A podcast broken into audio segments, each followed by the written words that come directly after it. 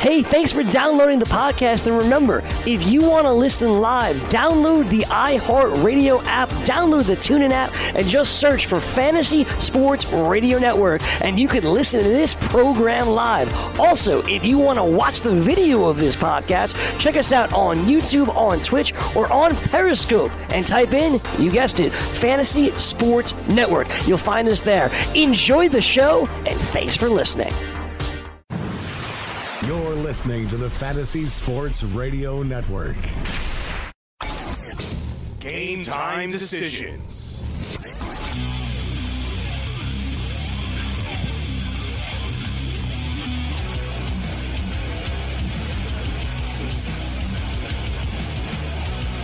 All right, let's roll. Game time decisions. Red Heat and Rage Radio. I am Gabriel Morency. He is Cam Stewart. We pick up the pieces uh, following a 3 0 Croatian uh, victory. As I believe the word in Spanish is uh, goal. Choke. A hogo. Lionel Messi. Yeah. Goat. Yeah, yeah, he's the We're- goat. We're yeah, the your goat. Like I said Like a real yesterday. goat, not the greatest of all time. Since goat. when? Since when did you millennials decide that uh, to spell the word "goat" in caps means greatest of all time? Goat Means- means loser. Goat means you lost. Goat means it's your fault. That's what that means. Who's the goat? Goat, yeah. Who's the goat? The guy that choked is the goat. It's like you are the doofus. You know what I mean? Like this whole goat stuff. And you know I, what? I, I hate it too. you're a disgrace, Messi, to like goatees even. Like you got to shave your goatee. Like, and if I was you, like I would never be be photographed in front of a goat ever again. goat, all this goat crap. Yeah, LeBron James the goat. He wins all the time too. You know, the, you know, it's like the uh, the curse of the Billy goat. Yeah, goats are just bad bad vibes. Exactly. You don't Like, want you to be, be a goat. associated with goats. Goats are like the number four with uh, Asian people. It's bad. Yeah, it's true.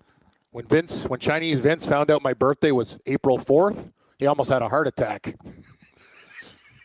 That's a bad sign. No wonder you have bad luck. I hey, you think? Good thing I don't have a Chinese realtor. They'll look take a take a look like- at it. Oh boy. You're like a big white red devil. You're like Good thing it's I don't know, man. Seventy five's not too bad though. The four four part. I think you're probably bringing some bad voodoo into my place. Uh, no, no, no. Please don't blame me. Hey, I almost hit the that parlay. It started off great. I have a tie in the Australia game. Uh, France win, and then the third leg. Thanks for nothing. That would have been a nice little payday. I just threw that parlay together. Yeah, I've almost done a lot of things Yeah. I know, Gabe. I know. I know. Coulda, shoulda, woulda. Yeah, it's true. You know what, what do they say? Uh, If answer ban, uh, it's uh, ifs and buts were candies and nuts. We'd all have a Merry Christmas. I believe the saying is, uh, if uh, if ends and butts were candies and nuts, O.J. Simpson would be uh, still in the record books, something like that. That's what that police chief from uh, the police chief uh, from Parkland said after Jake Tapper. Jake Tapper was drilling him about what what what went wrong.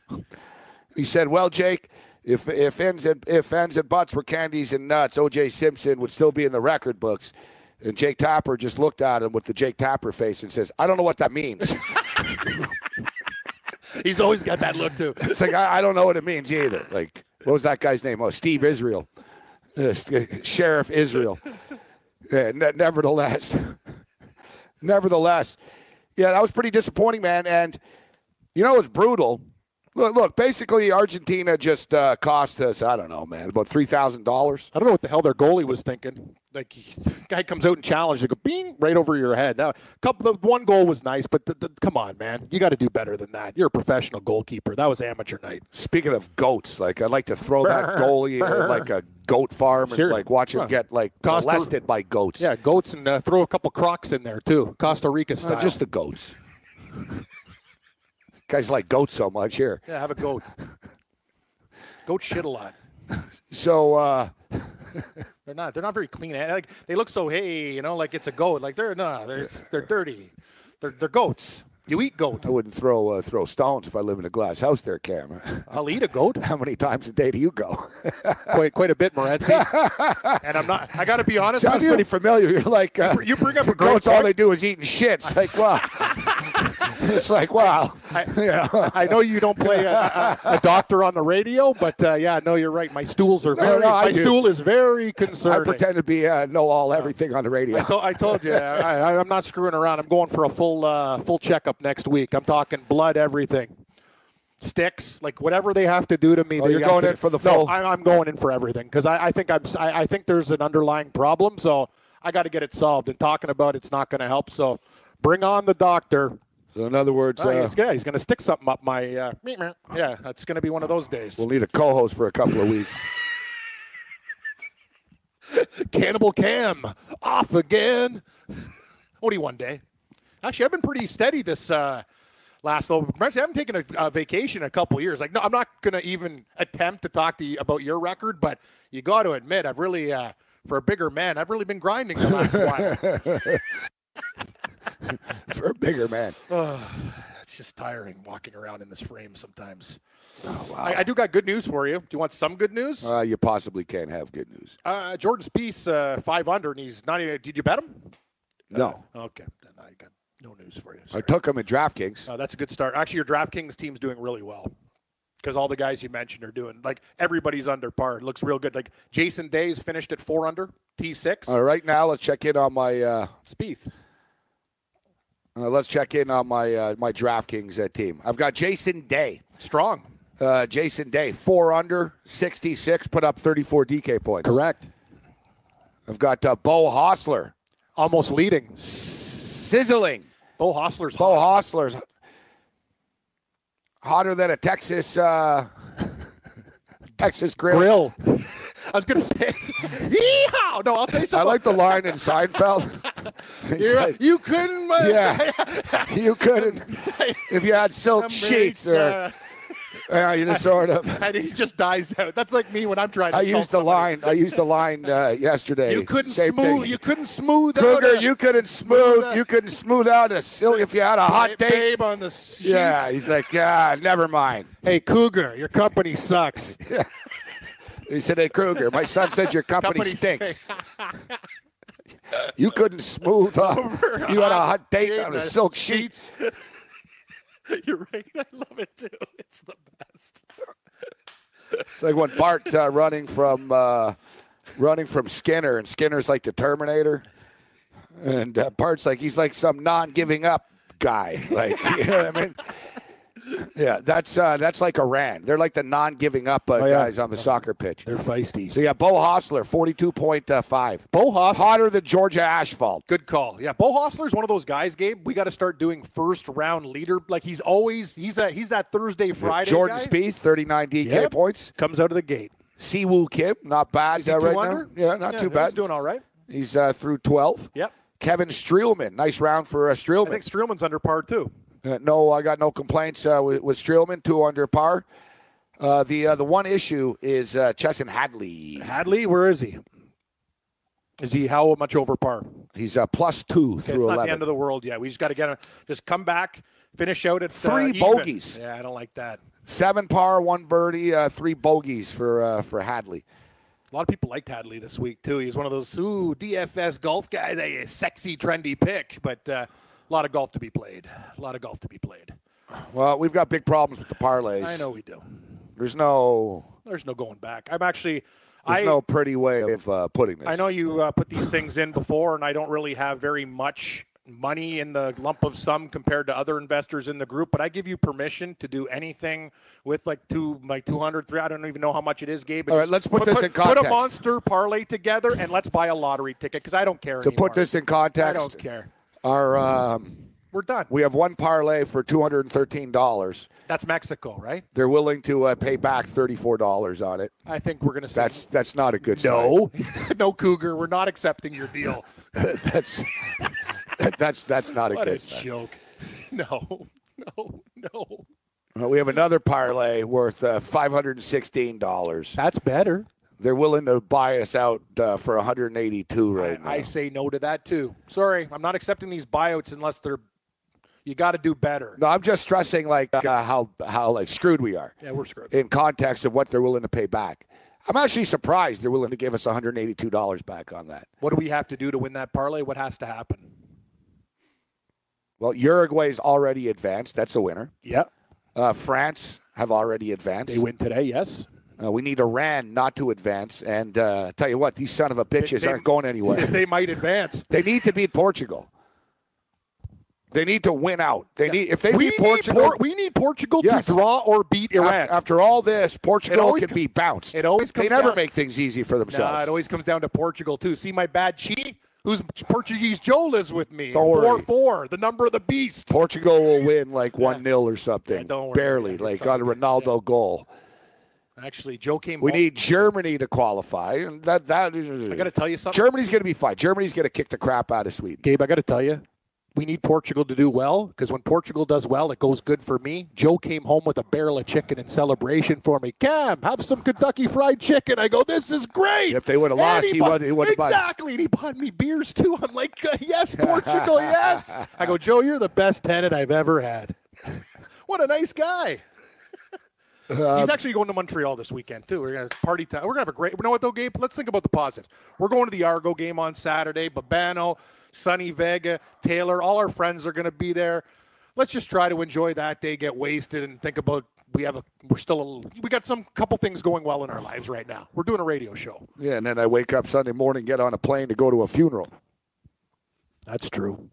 Wow, you really put the put the dark cloud in. Yeah, I. I, I don't know what to tell you. Like, I just I'm trying to get the sun through, but it's it's tough these days. It's No, tough. no, it's okay. It's okay. We're gonna be all Uh, right. We're gonna have a nice uh, Saturday's gonna be a great day. We're gonna have barbecue and all our friends are gonna be there. It's gonna be nice. You know, we already have people coming uh, coming in from out of town, so I couldn't really uh, cancel, but um, it worked out. I got on the internet and uh, I was able to find a flight basically at like ten thirty in the morning. So it's not too bad. Well, I was here listening to you before, and I thought you did a really good job with your radio hit, buddy. I appreciate that. No, I was Uh, honestly, I'm, I was getting, I'm choked. gonna I was uh, getting choked up. I'm probably going to be reeking of booze at the funeral. I think we're gonna be. I'll be woken up. I'm gonna be I, I- I hate to I'll tell you, Gabe, you're going to be like if I light you with a match on Monday. Be in bad about it. shape. Saturday, Sunday, like you're going to have I no back midnight. No, you're going to basically smell like a mixture of like Brut and stoli. Like you're going to be coming in like hard on uh, liquors. You're you're flammable. Like it's going to be Saturday. We're partying all day, and I wanted to fly drink. back as well. It was two hundred ninety one dollars to fly there. How much for the train? Uh, one hundred and twenty one. Is your convenience worth a hu- hundred Coming coming back, it was uh, three hundred and thirteen dollars. on the on the plane? Yeah. And how much for the train? One twenty one. Yeah, you got to take the train. Because the difference in like I always measure comfort versus time or whatever. That's a little bit too much. Because the train's what five hour trip? Is Yeah, yeah. And the, and the flight's about what? It's an hour and like ten Two- minutes to flight. Yeah, uh, yeah. But the thing is, and where from here, I just go to the island airport. It's only a couple of minutes. The airport in Montreal is in the middle of nowhere. That's right. And it's not like Billy Bishop that you can roll in 30 minutes before the So plane. you'll be you'll be throwing out more money just to get around town. and Yeah. even though the flight's an hour, basically I, you have to leave like an hour and a half before to get there. So it turns into like a two and a half hour, three hour venture. anyway, Anyways, so just save the money. yeah. In hindsight, I'm sort of wishing I would have just dropped the extra 200 bucks essentially to fly back. But yeah, it's a couple hours. It is what it is. But uh, yeah, Sunday's going to be a grind, and uh, yeah, Saturday will be fun. You know, this this Argentina game, man. Just you know, What can, did you- can- you- can, can we buy a damn break? It's unbelievable. Like, yeah, I do an interview where I'm talking about a good friend of mine that just died. While I, you know, the second I hang up, Cam's like, "Oh, they just scored again," and every one of these goals makes our lives more difficult to advance. Like, I'm, I'm pretty, I'm pretty positive about these things. And what did I tell you when you came in here when they were losing? I even said, "Listen, if they just lose one nothing or something, We could be okay. It'll be all right. We just need to win the last game, you know, two, three, nothing, and they'll get in. We're competing like this is they're competing with Nigeria and Iceland, man. Like this is going to be a calamity of all calamities. Well, they lost. They they lost in a, a three goal differential today. Yeah, Who's their final game against? Nigeria. So they got to beat Nigeria by three goals. We don't know that yet. They're, Yeah. We are like Argentina, totally out of our control. The best thing that can happen for us is basically Iceland and Nigeria play to a scoreless draw. Nobody scores. They both get one point. Yep. And um, uh, but uh, It doesn't look very good. now Iceland play Croatia. Iceland's gritty. Yeah, and Croatia's already locked everything up. Okay. So Croatia might not even care. Man, you look stressed. Yeah, I know. I know. What's the word I'm looking for? Starts with an F, ends with a K. It's four letters. Like you said, like Sorry. like if this is on video Oh, right no, now, you guys would see No, like the veins in my forehead are sort of No. pulsating. It's like like I look at you, like I see you every day in the studio, and now, like finally, the look of like life stop hitting me is coming over. Like before, you're like, ah, don't worry, I shake it off, you know. But now, now you seem like you're uh, you're you're at the end of the wall right now. We need miracles. God. Like, I knew Argentina. Listen, I knew Argentina were flaky coming into this thing. Well, we I just talked to Big Man about it. He's like, oh, I don't know, guys. Croatia seems like a, he, Argentina know. lets you down. I know, I know, no one thought Argentina wasn't going to qualify. well, no one thought Croatia was going to beat these guys 3 0. No way. Well, Argentina kind of quit. They did. That last goal at the end, too. That was The first so goal was a giveaway. That's what, yeah, exactly. The whole thing's a They were, train they were sloppy, man. It's a disaster. It's disgusting. I'll check some horse. Uh, maybe we can hit something at the track the break. Uh, we got some NBA props uh, for. NBA draft rapidly approaching. Pete Annapolis will join us. We've got CFL fantasy, DFS, MLB, all that and more. Did you know that you can listen to this show live on the award winning Fantasy Sports Radio Network? Listen on the iHeartRadio app, the TuneIn Radio app, or download the Fantasy Sports Radio Network app. The Fantasy Sports Radio Network is the only totally free 24 7, 365 fantasy sports network of its kind without a subscription. Check out YouTube Live on the Fantasy Sports Network YouTube page and participate in the programming there, where you can ask questions, discuss the topics with other fantasy enthusiasts, or tell everyone that you disagree. Call into your favorite show and ask your question. The number is 844 84 FNTSY. That's 844 843 6879. The Fantasy Sports Radio Network, your free fantasy source 24 hours a day.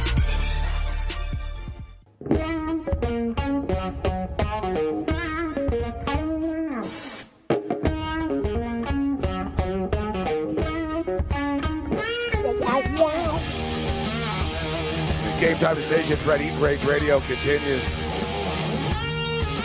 Well, the countdown is on.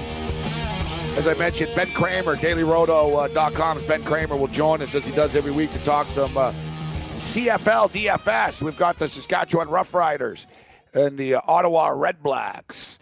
And uh, don't tweet me and ask me what a Red Black is. I don't know. Somebody asked the other day, isn't Red Blacks offensive? No, no, no, it's no, not. no, know what a red black is? It's like a lumberjack. That's exactly. It's a lumber, hauser yeah, yeah. A, lo- it, a red black is a Canadian maple syrup drinking cutting wood type of lumberjack. That's what they do. They No, the saw red- the big the circles black, from the wood. It's the plaid. You know the plaid, sort of Yeah. exactly. It's the it's a it's an outdoor It's a winter plaid coat. lumberjack guy with the plaid. But you know, but to the listener's point, like when they score a touchdown, they cut the wood. they saw. Yeah, yeah, a yeah. big circle of wood with the R in it. But I will say this: as a listener, like if you're listening somewhere, Red Blacks is a horrible name. Like it's stupid. I, I don't think I don't think it's a good name. I don't care. Like it's bad. Stampeders, yes. Argos, Ticats. Like, like look at them. Red Blacks. Come on.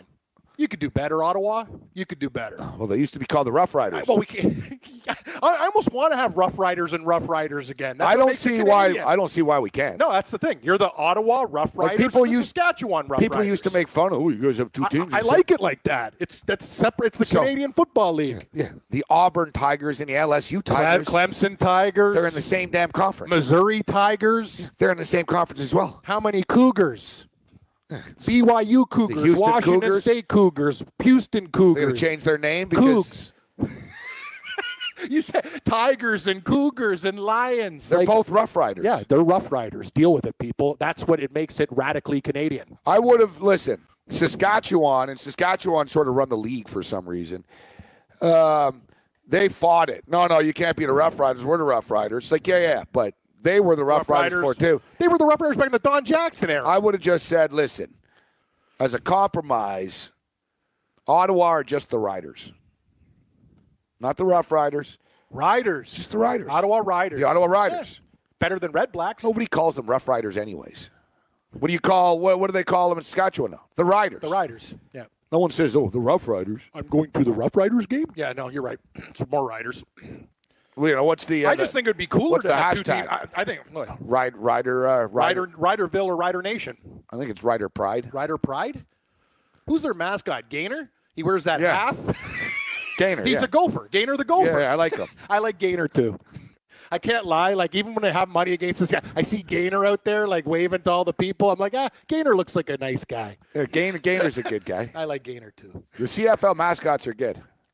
The Red Blacks mascot again. As I said, I'm just going to continue to rip. They suck. It's two guys in uh, plaid coats uh, sawing wood. That's no mascot. no, they're mas- it's it, they're human beings. A mascot has to be in a costume, or like even the Argo, Jason the Argonaut. He comes in with a Look. shield and sword. Look, here's Gainer. Oh, right Gainer, here. Gainer rocks. Gainer's Uh, the best. Of Look. course he is.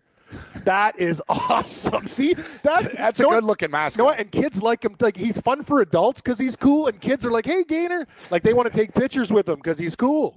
What do you think of the lion here? Look, Leo the lion. I like Leo the Lion too. Leo the lion's a good guy. Oh, see, that's fantastic. like Leo the Lion's amazing. Gainer and Leo are the best. Uh, I got to be honest with you, Edmonton, like kind of Sasquatch kind of killer guy. I, li- I like football head though. He's a lot of fun. Argonaut guy's okay. Who's the Ticats? Uh, Pigskin Pete, basically. Pigskin Pete. We were we we, we hung with uh, he, It's the, Pigskin it's Pete the was right Box by J boys. Oh yeah, those guys like No, party. no, but they don't have. I, it should- they don't have. There a- should be a tiger cat, but he should be black and gold. Yeah, they don't have like a tiger cat No. though running around they like a mascot. Pigskin Pete banging a drum. Yeah, Pigskin Pete. That's what he said. It's like what was that guy's name? The BC Lion fan he used to bang the drum. George. Crazy George. Crazy George. Crazy George. I like Crazy George a lot don't- too. don't- don't. Oh, he was a great Don't- guy. don't. He hit oh, the drum all oh, game. Crazy George was awesome. Yeah, you don't find you don't find fans and mascots like that anymore. It, se- it seems like uh, Gainer is the um, The winner? Gainer's sort of the king of. Uh, I don't know. Leo the Lion's pretty strong though. I put Gainer first, Leo in uh, silver. I don't even know who to do bronze. Like if you look at the rest of the league, it's tough. Like uh, no, Pigskin Pete, Jason the Argonaut. Wah. The Calgary Stampeders don't really. They have a horse with somebody riding a horse. look at the Argonaut. He looks like uh, the Michigan State Spartan. It's like they basically. It's he's got the same big head. Yeah, is Jay, that's Jason the Argonaut. That's his name. Yeah, Jason, like from the Argonauts. It's in uh, mythology. It's actually yeah, Jason and the Argonauts. That's where we're at. Check out the Alouettes. What? Wow, that's so ghetto. That's like a that's like a grade six high school team. Hey man, like what is it? What is he? Some kind of like w- weird bird? Like I, I got no idea. God love God love the Alouettes. They're amazing. His name is Touchdown. Is- that's his name. Touch- Sorry, I'm dying. Now, here's a better shot of him. Okay, that one. Here's a better shot of him. Let's take a look at this turkey. Actually, he's okay. Yeah, he's kind of like a he's kind of like a uh, like a bird on crack. He's got big eyes and He does. He looks like a, A crack- drunk bird. yeah, he's a crack bird. And it's funny, like the the jersey, it just doesn't really fit him properly, like you said. He it's kinda- a very Montreal. Yeah. he's like the drunk he's like mascot. the yeah, he's like the mascot you'd find. hey, in the hey, hey, kids, hey, what's up? Yeah, Where's touchdown? He's got a needle in his arm in the day. Oh, sorry guys, I forgot about the game. touchdown. I'm touchdown. no, no, look, he looks good here. The thing with the Alouettes is like they keep tweaking him.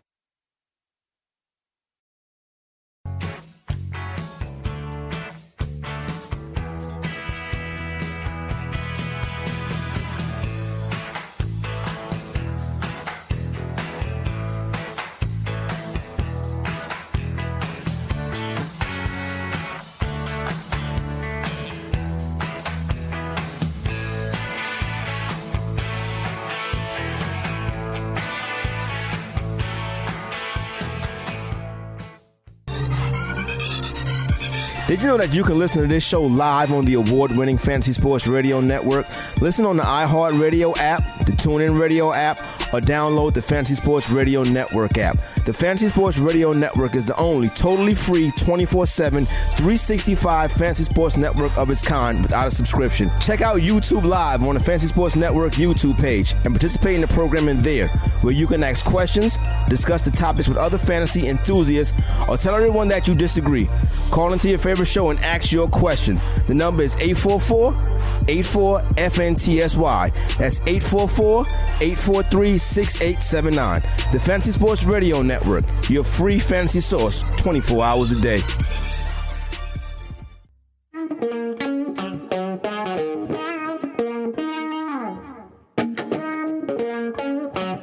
We appreciate uh, your patience Thanks, everybody. During our uh, times of uh, difficulty.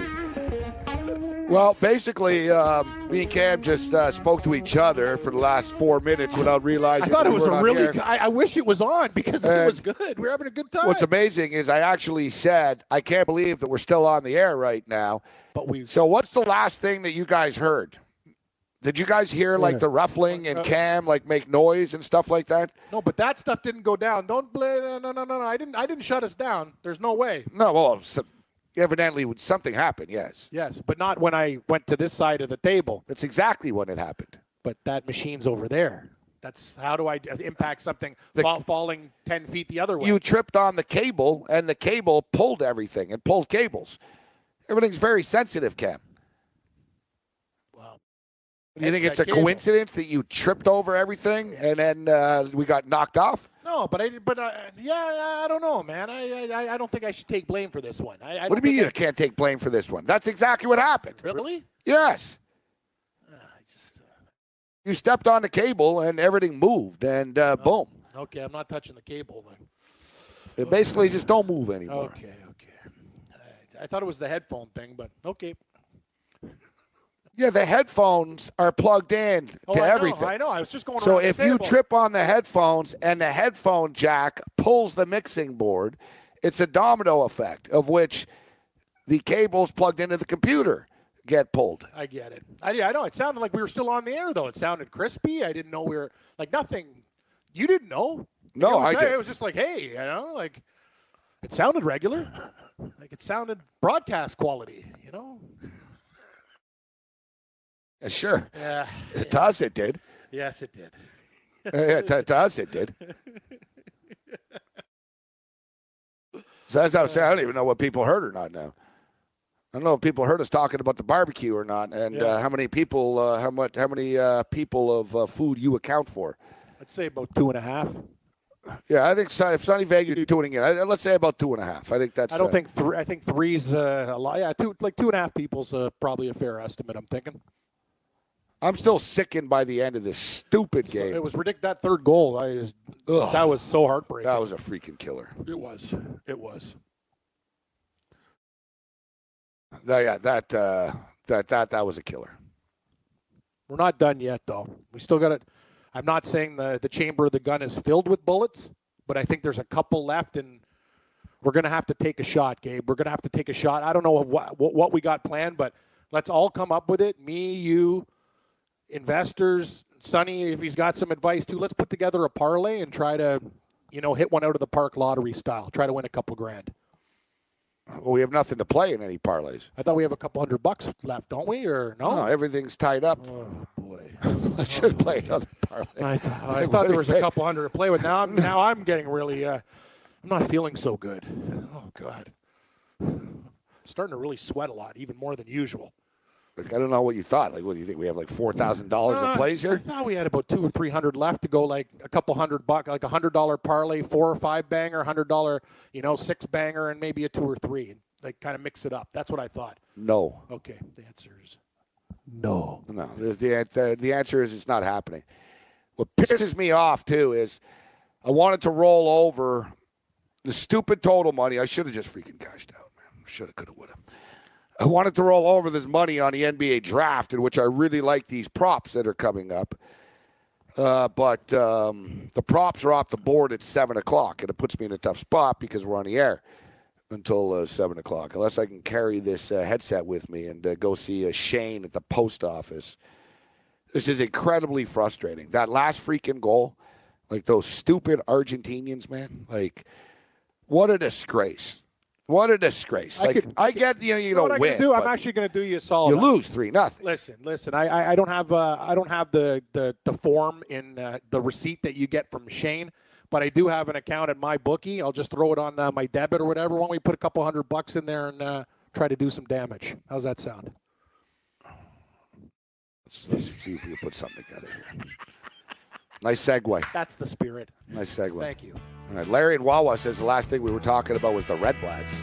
Really? That was a long time ago, Larry. That's yeah. Oh God, really? Were we off? Were we gone for that long? All right. All right. So normally I, I've been sending a playlist of music in uh, the last couple of days, and the music's been good. Today I didn't send a playlist uh, in, and the music has not been good. Playlists. Have you ever wanted to have a fantasy expert in the palm of your hand? Or better yet, in the pocket of your khakis? Well, check it out. Now you can. It's the Fantasy Sports Radio Network app. Download it now to your phone. We promise no weird viruses, no strange tracking things, just 24 hours a day, seven days a week of pure fantasy knowledge dropping all over your head. It's the Fantasy Sports Radio Network app. Stop being a weirdo and streaming it online. Get it on your phone. Take it with you everywhere you go.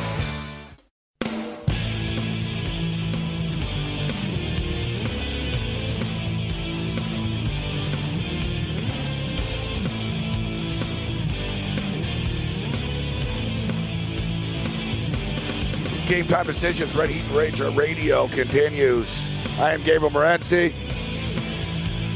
Cam Bader on the other side.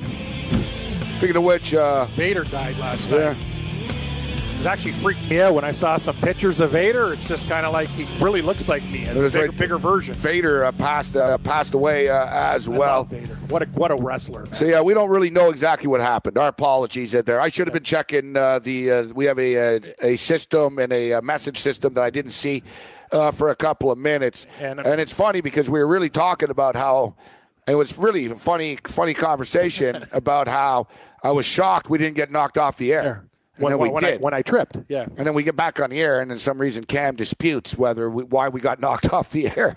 Well, I just I, I just really uh, I'm trying to break down the facts here, Gabe. Uh, I, uh, The facts are you tripped over everything. We got knocked off the air. That's the fact.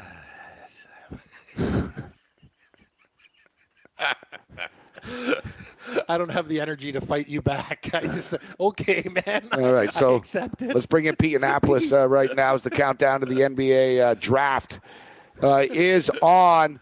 Uh, Pete, always a pleasure. Thanks for taking the time to be with us. Hey guys, how you guys doing today? Always a great day, uh, NBA draft day for sure. Uh, good stuff. Yeah, big day in the in the NBA. Uh, Pete, uh, so Pete, of course, uh, former assistant coach with the UMass Minutemen, RDS television basketball analyst. So um, we're a couple of hours away right now, and I see that um, that Wojo has just uh, predicted the top six picks of the draft, and it sounds like he was listening to me on the Mitch Melnick show from about an hour ago, because um, he tweeted this out at 3:53, and uh, I gave the exact same six picks at about 3:33 earlier, and he's stating DeAndre Ayton number one, Marvin Bagley number two, Luka Doncic number three, Jaren Jackson four. Mo Bamba five, and then Trae Young six. And truth be told, I think that's the way it's going to play out as well. Uh, Pete, what do you think? Well, I think uh, when you look at the number one pick, I think there was talk about uh, DeAndre Ayton going number one from the get go. Obviously, played at the University of Arizona. Just his potential, his athleticism, his touch around the basket. I mean, it's hard to uh, not take somebody who's going to give you probably 20 and 10 for about 10 years of his career. Now, Luka Doncic was the wild card. Um, the NBA is going small ball. The NBA is going to versatile wing players who could guard and play multiple positions. Um, can you have a guy like Luka Doncic uh, leading a franchise? I think yes. Uh, there's still that unknown factor, though, where as general managers, you want to make um, the pick that's right for your franchise, but are you going for the home run or are you going for the safe pick that's not going to get you fired? And I think that's what's the case with Ayton. I think Bagley at two makes sense because since they lost Cousins, I think Vlade Divac and all the cigarettes that he's probably smoking now before he's going to make that pick uh, makes sense uh, for Sacramento um, for getting an interior post player. So that falls Doncic at three to the Hawks. The Hawks might be looking to trade that pick to get multiple players from what I'm hearing. The one guy I'm not really sold on, uh, Jaren Jackson Jr. looks good. I mean, his father played in the NBA. He's got that pedigree from his dad. But what does Mo Bamba look like? I mean, as I mentioned, seven foot one shot blocker. Is he going to be the next Patrick Ewing, who takes time to develop offensively, but is a beast defensive rebounds, or he's the next DeSagana Diop, who was a complete flop in the NBA? I don't know. Is he there for the fifth pick for Dallas? They want to get to start winning rapidly. Is he the guy? And at the number six pick, I think Trae Young, I think, is a guy that had that great momentum. His name is falling off the charts right now from what we're hearing, but you know, agents and general managers are playing that game. Shy Gilgis Alexander, the Canadian from Kentucky, is rumored to be a guy that's moving up. So he could be probably there because Orlando wants a point guard. Uh, Pete Annapolis uh, with us. All right, so there's been a lot of line movement, uh, guys, and I threw this out earlier. Uh, Wojo has an influence on this, so uh, the numbers are moving quickly. Um, Luka Doncic over under two and a half is now minus seven hundred uh, to the over. Man, incredibly high right now. Bagley under three and a half is minus seven hundred. All right, so uh, we just went through what we think is going to be the top six and a half, and you know Orlando wouldn't shock me if they took uh, Trae Young in that spot which would mean that Michael Porter Jr. goes undrafted in the first uh, seven picks, and or the first six picks. And I'm I'm believing in Michael Porter. I think Michael Porter's going to end up with the New York Knicks in a nine spot, uh, Pete. But you know we're hearing conflicting things about uh, Porter. I saw one story that um, some people think he won't even play this year. That they're like, no, we'll just shut him down. He won't play this year. He's not going to have an impact on the team this year, which really leads me to believe general managers, man, they don't have five year plans anymore. You got two, three years if you're a GM nowadays in the NBA. You screw up a, your top five, top six pick a couple of times, you're toast. I don't think any of them can afford to take Michael Porter Jr. that high. Despite the kid's talent, we really don't know Pete. I mean, whatever. He's a good high school player, and he played AAU or whatever. He played a couple of games in college. We haven't seen anything from him, so I don't. I don't believe the GMs are going to take this kid in the top six and a half picks there's major red flags with this individual. He's a young player, but all the baggage that surrounds him. And um, I watched him in high school, watched him in AAU, promising player, six foot ten, versatile, uh, could shoot the basketball, put on the floor. He plays one game at Missouri. Um, suspicious type of back injury. One um, one game. yeah, and then and, and and what what concerned me the most is that for the rest of the year, well, he didn't sit on the team bench right? I mean, he, he was gone. He was only about himself. Um, didn't really join the team until he joined them into the NCAA tournament, and then really didn't play well. And then they were gone. And Cuonzo Martin, the head coach, was trying to say, "Well, he's a he's a big key component of our team, and we love him." Well, no, like you mentioned, right? Are you going to take this guy in the top five uh, because of the talent? Are you willing to wait on him? Um, number eight was Cleveland. Looks like, hey, you know, we have to decide. We have to figure out what LeBron James is going to do, what they believe he's going to do. Are they going to trade that pick now to get some guys? You know, it's going to be interesting what Koby Altman uh, and Dan Gilbert decide to do tonight. But again, Porter's a guy. High character means a lot. Unless you're a Shaquille O'Neal type athlete uh, and type of dominant performer, if you have character issues, and again, the due diligence that these teams do, Gabe and Cam, is incredible. I mean, I have college coaches. They're calling everybody that ever played with that player. They're calling his, his grade school teacher, how he reacted in grade five with, with classmates. They are doing everything. But you notice. I notice that we don't hear the stupid questions that the NFL guys ask, right? Yeah. Is your mother a whore? Uh, do you want to have sex with your sister?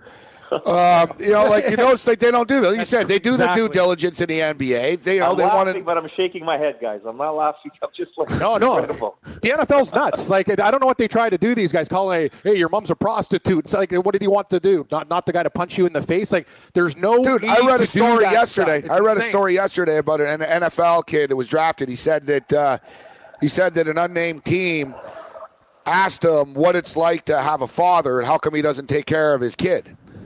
And he goes, "I don't have a kid."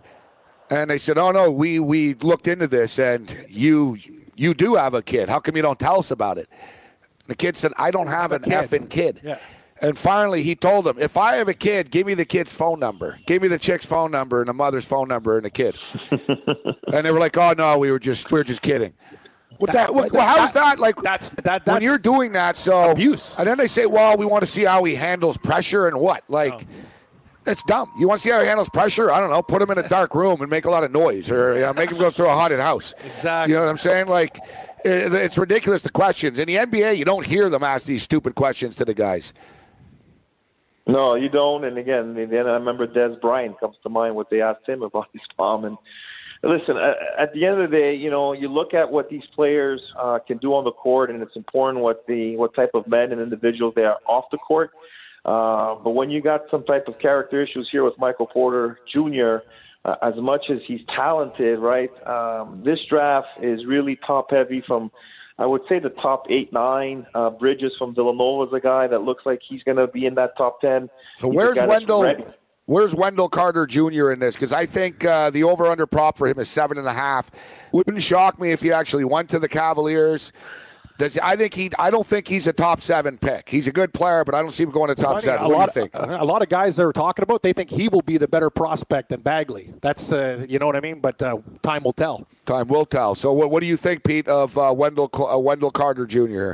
What I'm hearing is the Chicago Bulls uh, are really, really excited about him and are looking uh, to pull the trigger. Listen, he's a guy that played behind Bagley, played behind um, Grayson Allen. Uh, obviously, you know, as I mentioned, it, it's a league that's going small, right? So if you're going to invest a, lottery pick with a center, uh, he has to have the ability to be productive from day one on both ends. Uh, not super athletic, but pretty skilled. Shot 65% from the field. Um, he's a guy that has a nice touch around the rim, could shoot the foul line jumper, makes his free throws. Again, I, I want to see more uh, from him. Um, what did the lo- the workouts look like? Some teams are really, really quiet about that. Listen, his name has been floating around like it's going up uh, instead of downwards. Again, uh, what's what's the fit? Do you want him playing next to Markkanen with the Bulls? He's a guy that's you know needs the ball to be effective. Can he play without it? Can he get loose balls? Can he get offensive rebounds? Uh, I think he's an intriguing prospect. Again, uh, you look at all the guys: Ayton, Bagley, Carter, Bamba, a lot of big guys here. So, what can what does that translate to the next level? Uh, I think Bagley's the more productive player, but Carter's a guy that, uh, if he's in the right situation with the right coaching and again the basketball, I see him being a guy that could put up 15 points and 10 rebounds. What about some like deep, deep sleepers? Guys like Shake Milton from SMU, and we talked about Grayson Allen, obviously going to go really, really deep. Uh, is there any of these guys that are not name marquee guys that are going to go early that you like and think could actually be steals? The guy I really like is Zhaire Smith from Texas Tech. Six foot four, 200 pounds, super, super athletic, gets to the rim, could finish, super plays above the rim, uh, monster dunker, can defend, can guard multiple positions. He's one of those guys that fits in the new NBA. Uh, he's, you know, he's around the 10 to 12 to 15 range. I see a team really taking him on a chance and putting him into their system. Um, you know, DiVincenzo is a guy that I like a lot. I mean, it's not just because he had a big time final game. He gets to the rack to put on the floor and could shoot the three ball. I think he's a guy that's going to translate well at the next level. The point guard from UCLA, Holiday, is really a guy that's that's climbing up the charts as well. Uh, again, it, it's tough to see what coaches, what GMs want. Are you just drafting on the best available player? Uh, but there's definitely some guys here that I think has have opportunities uh, to make a name for themselves. Kevin Knox, I think from Kentucky, again a lot of hype with him. Uh, six foot nine, only about two fifteen. Uh, I'm not quite sure he's ready to be that impact player next year, but I think Knox is a guy that you know down the road could be a, a good player uh, for a franchise. So there's a few of those guys, but I think DiVincenzo and Zhaire Smith are two guys I absolutely love in this draft. All right, so we got Collin Sexton. His prop is over under ten and a half. People think that Trae Young is a great shooter, but if you want a pure, pure scorer, Collin Sexton's your guy. He's also a tough kid. So, you know, you talk about the character issues. You know, when people talk about Sexton's character, all I hear from every scout and general manager is say, this kid's real tough and he's he's he's not going to be intimidated by anybody in the NBA. That he's got a chip on his shoulder, he's a tough, he's tough mentally, he's tough physically, and the kid's a scorer. To me, I don't know, the New York Knicks sort of need that slam dunk star player.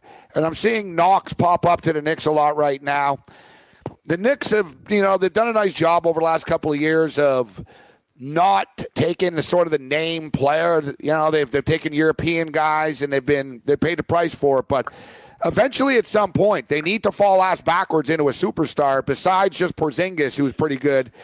You know, can they catch lightning in a bottle? Sexton might be that lightning in a bottle for them.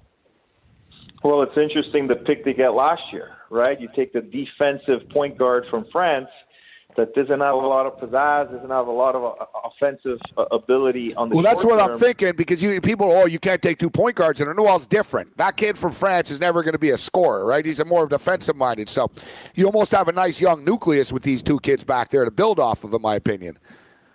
I think when you look at Sexton, he's a guy that really uh, was high off the charts at the beginning of the season again, uh, I had an opportunity to watch him because Alabama was here in Montreal during a foreign tour last year with Avery Johnson. I mean, this kid gets to the rack. He's explosive, uh, and he's got that quick first step. Um, not a great outside shooter, uh, but he's streaky, and I think if you work with that, again, these are young 18, 19 year olds. I mean, I think Ntilikina is a nice, you know, defensive point guard, and I think they want to get tougher in New York. But you're right, uh, it's time to hit a slam, slam dunk. It's time to hit a home run here. Uh, I'm pro Sexton. I mean, I mean, Trae Young's a guy that again could shoot the three, and we know what he could do with his slim, uh, you know, frame. People compare him a lot to Steph Curry, but if you want a guy that could, you know, a little bit more like Dennis Smith Jr., who gets to the rack, could score, could hit the mid range, uh, who's a leader. I mean, he's a guy that's really uh, a guy that I would definitely think of drafting if I'm New York. And again, you can't look at what you have. You got to take the best player available. And then trades are going to be made. And the Knicks are trying to rebuild. I'm not quite sure what they want to do now with some of their cap space, or they're trying to uh, create some more to get some free agents. But hey, uh, he's a guy that I like at that pick if it's available. I want to ask you about Robert Williams. Robert Williams and the Clippers have been linked uh, you know, quite a bit. His pick over under is 13 and a half interesting player, seven foot, uh, seven five wingspan. You know, very athletic kid, sort of a Draymond Green type that can do a little bit of everything, and that's sort of, you know, it seems like the new NBA. That's there's a lot of big men in this this one uh, in this draft at the top here, but it seems to me the what NBA coaches, general managers are looking for nowadays is either that spot three point shooter or the Kawhi Leonard, Draymond Green, multifaceted kid, right? And that's what they're hoping the Jackson can turn out, uh, Jaren Jackson can turn out to be. You know, Josh Jackson last year coming out of Kansas to Phoenix. And I sort of get the same feeling here with Williams. You know, he's not great at anything, but he sort of does everything. You know what I mean, Pete? No, I agree. And when I look at Robert Williams, six nine two forty, obviously played at Texas A&M. I have him next to two other players that are similar in styles and position. Miles Bridges, who played for Tom Izzo Michigan State, and Troy Brown, uh, who played at Oregon. I think Williams is more physical. I mean, great size, right? 240, but he's versatile, could shoot the ball a little bit, could rebound, as you mentioned, does a little bit of everything. But when you have that defensive mentality, that prowess, uh, that guy that can get loose balls, the intangibles, that plays hard. And when you talk to coaches, right, at the end of the day, um, you know, having a motor and playing hard is a skill set. Um, the NBA is becoming a specialized sport in terms of uh, winning teams have superstar players surrounded by specialists. Specialists include guys that can defend, rebound, and that can make the three. And I think Robert Williams is a guy uh, that plays with a high motor. Um, I think either him, we got to get out of here, Pete. Yeah, or Brown will be great picks. Pete Annapolis, RDS Television. Ben Kramer next. Hey, thanks for downloading the podcast. And remember, if you want to listen live, download the iHeartRadio app, download the TuneIn app, and just search for Fantasy Sports Radio Network. And you can listen to this program live. Also, if you want to watch the video of this podcast, check us out on YouTube, on Twitch, or on Periscope and type in, you guessed it, Fantasy Sports Network. You'll find us there. Enjoy the show, and thanks for listening. Game time decisions.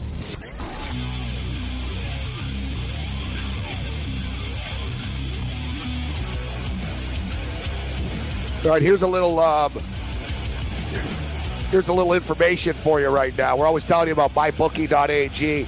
It's a good time to have a mybookie.ag account uh, right now. Luka Doncic um, over under two and a half right now is about minus 700 at uh, various sports books. Yet, uh, as we speak right now, Luka Doncic, they have it quoted third or worse. So, third or worse. He's going third. They've got it at minus 190. That is wicked. So you get a, 50% deposit bonus. Uh, right now, you can sign up at mybookie.ag. If you're betting the NBA draft, they've got uh, a ton of props up right now and some good numbers. This is why we always tell you it's good to uh, have various accounts at different books so you can shop around for the best price. Check out mybookie.ag. Check out their prop uh, builder, mybookie.ag. Get a 50% uh, deposit uh, bonus promo code FNTSY. All right, let's talk some uh, CFL. We'll get back to the um, the NBA draft. And normally I get upset as uh, Cam's uh, distracted and placing bets and typing, but I'm going to cut him some slack right now because he's trying to get in on this plus 190 deal. Thank you. You, took, you also told me to do it. My fingers are dancing. and uh, if you want more great advice, I uh, I'll tell you to listen to Ben Kramer's uh, advice, the uh, best uh, CFL DFS analyst in the business. Uh, DailyRoto.com's Ben Kramer steps up and in to help us break down week two of the Canadian Football League uh, from a DraftKings DFS perspective. Thanks for the time, uh, Ben. How you doing? Yeah, great guys. Good talking to you again. So let's jump right in here. And you know what I find fascinating. So we warned people. We learned our lesson last week. I didn't realize that they weren't going to have um, like a three-game tournament after it, a two-game tournament. So if you want to play the the four-game tournament, guys, you got to get in tonight. tonight. Or otherwise, you can play the single game showdowns in each individual game uh, after the fact. You know, um, the four game slates have already filled. Are they really? So you can't you can't even enter right now. No, the four game contest filled last night. That's how badly DraftKings is sizing contests right now. If you want in on the showdown, they're still only about thirty percent full. There's going to be overlay to be had there tonight, but the 4 I'm game lucky. is full, and they're looking for two games tomorrow. I think. I got. Wow, you got your team in. All right, I got it for the I, show again. I slid in. Unbelievable. Yeah, I, I already got my. What's going on here? I already got my lineup in. got Don Jackson, a little Stafford. Oh, right. thanks for nothing. All right, so let's let's so that's interesting. Wow. Um, okay, so let's. I want to ask you as far as the showdown. Let's start off with the showdown, and we'll get into the, the weekly lineup. Or the if the weekly lineup screwed, we'll just sort of talk about the players in each game to mm-hmm. approach the showdown here. Yeah, but bet. let me ask, let me ask you, Ben. It's interesting with the showdown you brought it up last week, in which it's not positional, it's all flex. So there's different ways to approach this. Do you want to take both quarterbacks? And as well, I threw a lineup together last week in which I took uh, both defenses and special teams as well. So I took both quarterbacks, both special teams, and a wide receiver, and I did very good uh, by doing that you know, you would say, well, you know, because you know this, Ben, the CFL is different. The defense and special teams, you get the uh, the missed kick, uh, the missed field goal returns. You yeah, get the punt more returns. Ways to score points. Yeah, you get the safeties. When teams concede the safety, boom, that's points for your defense, special teams. The single points, defense for special teams. So, you know, this is all new. We're all figuring it out. We're only in a week two here of this showdown uh, format with all flex positions. What do you think of that approach? Both quarterbacks, both defenses, etc. And what are some of uh, other approaches that you've looked at?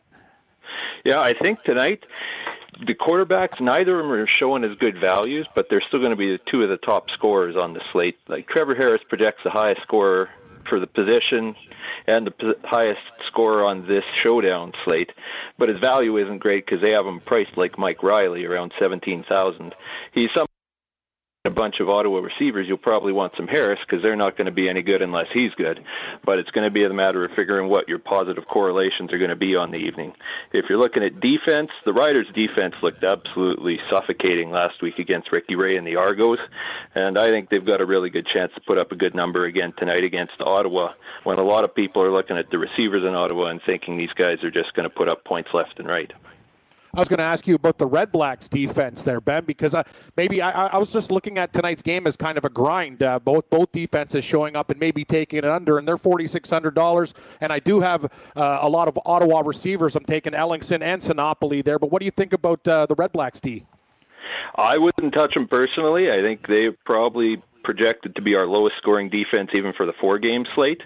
Maybe the Ticats are a little bit lower, but Ottawa's ceiling last year was around four to eight points on DraftKings. They just don't get a lot of sacks and don't create a lot of turnovers. Anytime you're looking at a high variance slate like this with only one game, you can have kind of a sprinkle of Red Blacks defense here or there because you never know when they're going to get a field goal returned for a touchdown or Spencer takes a punt return back for a touchdown. It can happen, but they're not going to be one of our highest probability looks for the evening.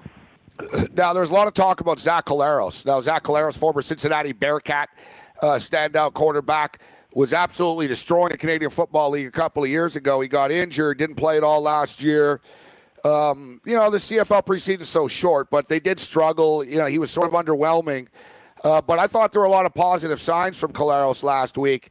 I thought there was some zip on his football. He's not the same mobile guy that he used to be. He's more of a pocket passer now. Uh, but I, you know, like I said, he made some very impressive throws in tight coverage, and he looked like a quarterback. And that's just one game. So if you're Zach Collaros fan, and you know he's a good guy, so I'm pulling for him. It looks like uh, he might be back. Uh, one game doesn't make it uh, all the way back, but it looks uh, like I said there were some positive signs from Zach Collaros last week. Absolutely. Like based on the numbers from last year and what we saw in week one, the Riders actually project for the best yards per pass per attempt in this on this four game slate, let alone the showdown. So I think they project to about 9.6 yards an attempt, which is the best that you're going to hope for. At only 14,000, he certainly comes in and looks like he could do something. The issue is going to be with the play calling. Last week it looks like they protected him quite a bit and only made him pass when it was absolutely necessary, and they gave Jerome Messam over 20 carries. Now, if you're hoping that this evening is going to be a little bit better and they'll get a little bit better run pass kind of balance, Claro certainly has as much upside as anybody that you could hope for. I was going to ask you about Tre Mason too. Uh, uh, got a little bit of work in there, but it's obviously going to take him a little bit of time to get acclimated to the Canadian game. But I think over time he's going to get more touches and share it with Messam. He's very, very cheap at uh, sixty seven hundred. Ben, is he is he worth a, a, chance maybe on the showdown there at that cheap price? Uh, he might get some more touches week to week. Yeah, I would think that anytime you're looking at this kind of a high variance slate in the showdown, Mason's worth at least a little bit of a sprinkle in big contests. He's certainly got the upside and speed that he showed in his NFL time, whether it's as a ball carrier or receiver. And Messam really doesn't have a whole lot of upside, right? Like his legs are slowed down. He's not a great receiver out of the backfield. So even if they give him 20 touches, like we saw last week, he averages about 3.2 yards a carry, and you'd have to be hoping for a couple of red zone touchdowns. All right, so there are some there are some four game tournaments that are still open right now, but the big okay, the big good. money one, yeah. Oh, the, thank the, God. Yeah, the big uh, the big money one. So uh, this one is a five dollar entry. You know, there's smaller ones right now, but nevertheless, Yeah. there are the four games. So. Uh, looking at the quarterbacks this week, we got Mike Reilly. We talked about it last week. Mike Reilly's like the Aaron Rodgers of the Canadian Football League, and you know it's amazing, you know, and you wrote about this. And check out uh, Ben's column over at DailyRoto.com. You wrote about this. The guy threw one touchdown pass, and he still had 40 DK points last week. Yeah, it was ridiculous. Just ridiculous. And he didn't, and he missed a lot of open guys too. He really didn't Yeah. play great. You know, he like there were a lot of guys were open, and he overthrew them. There were a lot of high passes, but He's got a wicked he dug down matchup. deep with a couple of minutes left in the game. It was an awkward situation with the two uh, delays, but it really is to the point where. Yeah, you can play contrarian, but it seems to me that you're you're fighting an uphill battle. Why mess with Reilly? So would you agree, Ben? If you're playing a four game tournament, just don't get cute. Put Mike Reilly in and move on. Right?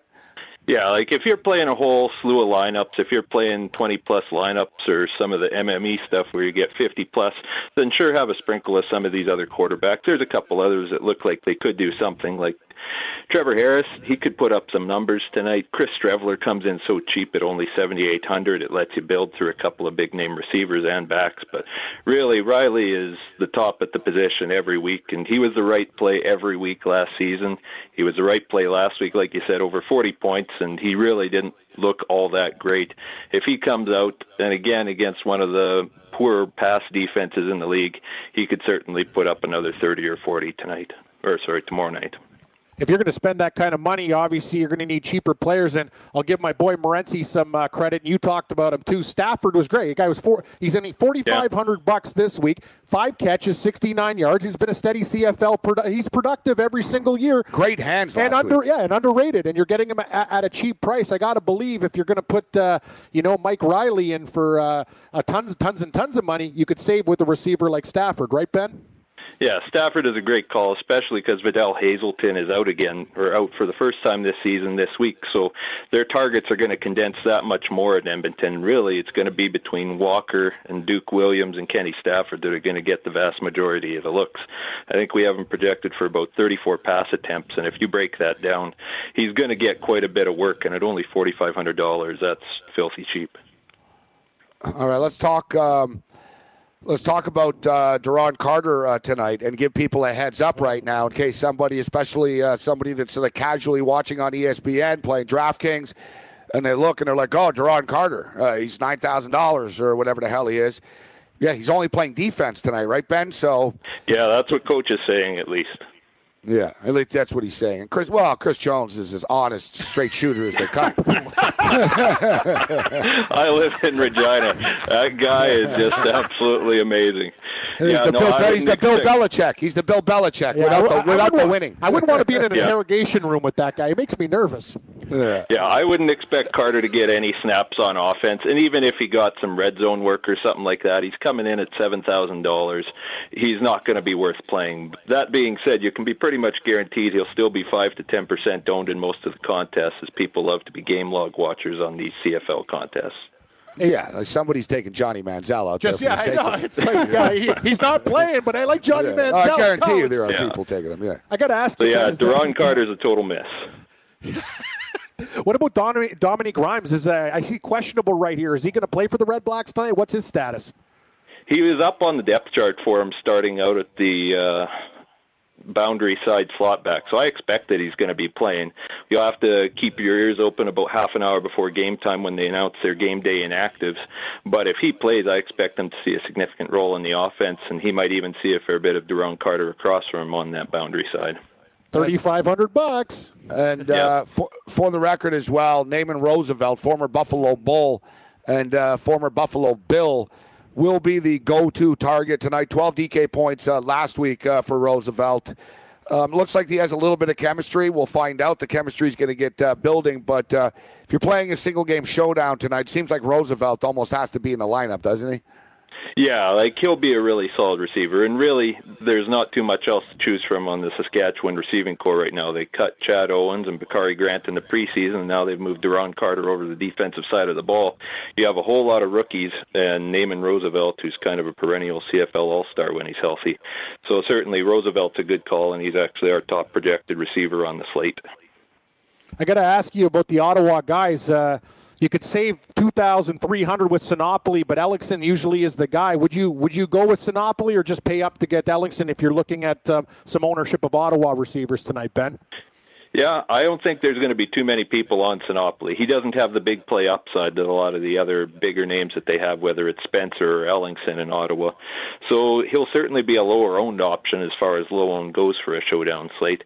He's a little bit better in cash games, probably, where he consistently gets about seven targets a game over the middle, but he just doesn't as often take them deep for touchdowns. You know who had the. Um, uh, so uh, last week, uh, Drew Willy, 15.2 uh, fantasy uh, points. Ricky Ray, surprisingly enough, had the least uh, the least last week. Nine point one. Yeah, this week it'll yeah. change. Rain, rain expected though Saturday night. Eighty percent chance. Yet it's supposed to slow down by game time. It's going to be like sort of hot, muggy showers during the day, and then slow down at uh, nighttime. You know, the Argonaut offense didn't play much in the preseason, uh, Ben. The starters really didn't play at all. Ricky Ray played in the first preseason game like a series, and a lot of the guys weren't even in uniform. So I sort of expected them to be a little, a little rusty and out of sync out of the gate last week. They got a little better, but similar to Mike Reilly, Ricky Ray was off last week. I really expect the Argos to be a lot crisper now they have a game under their belt. Uh, what's your take on this Argo offense? We saw Calgary's young secondary get burnt repeatedly deep last week by Hamilton. Yeah, we'll have to see where it plays out. I'd say I'm interested to see how Toronto can pull it together. They certainly look pretty out of sync and pretty overwhelmed by Saskatchewan last week, and it's not going to help them this week. The Calgary is still one of the better defenses in the league. They got beat a little bit last week, but Masoli's actually a pretty good quarterback. So I think Toronto's got a lot of talent. It'll be the matter of whether they can match up against these Calgary defensive backs and make something happen. I think the big one is going to be whether Wilder becomes a factor as a receiver. If they get him a bunch of targets, he'll get a whole lot of yardage and maybe a couple of scores this week. And speaking of Calgary, we saw the running back uh, the, by committee. I got to tell you, I'm going with Don Jackson. Uh, ben, he got he got more touches, 12 runs, 87 yep. yards, and he had that late touchdown to put the nail in the coffin too. And he's cheaper. Don Jackson, that guy runs hard, man. He's cheap. He's going to be a real sleeper this year for the Stampeders.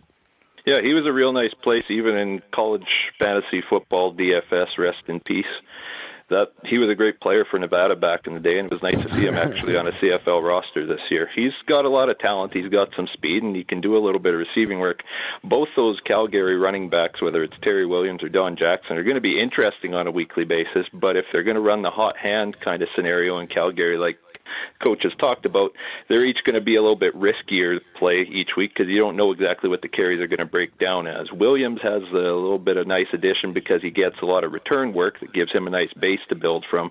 But Jackson, being the starting running back, probably will get a couple of more touches in this from scrimmage plays. So both of them are options, but they're both a little bit riskier, both given that they're both priced around six thousand. If they were a little bit lower in the forty five hundred to five thousand dollar range, then they'd be right in there for value plays.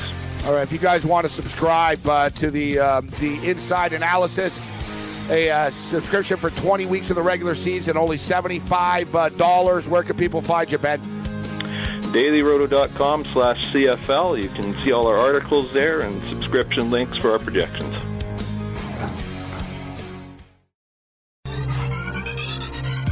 Did you know that you can listen to this show live on the award winning Fantasy Sports Radio Network? Listen on the iHeartRadio app, the TuneIn Radio app, or download the Fantasy Sports Radio Network app. The Fantasy Sports Radio Network is the only totally free 24 7, 365 Fantasy Sports Network of its kind without a subscription. Check out YouTube Live on the Fantasy Sports Network YouTube page and participate in the programming there, where you can ask questions, discuss the topics with other fantasy enthusiasts, or tell everyone that you disagree. Call into your favorite show and ask your question. The number is 844 84 FNTSY. That's 844 843 6879. The Fantasy Sports Radio Network, your free fantasy source 24 hours a day.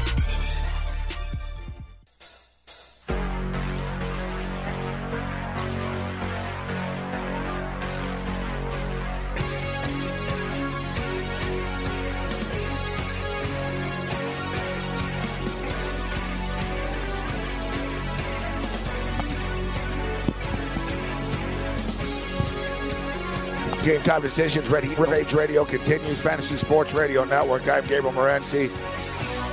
Countdown to the NBA Draft is on right now. MyBookie.ag's got all kinds of props up right now. Di, uh, uh, will he get uh, drafted 19th over under a 19 in the in the draft? Jaren Jackson, fourth or worse. They've got some great numbers up here right now over at mybookie.ag if you want to get in on these props. There's some value with a couple of the uh, couple of the players. A couple of the numbers are a little higher here, but most of them, like I said, Luka Doncic right now, like Luka Doncic second or better, and the way it's worded here, so third or worse means third, fourth, or fifth. And Luka Doncic is going to be third overall, Cam. So you should get that in at minus 190 at mybookie.ag.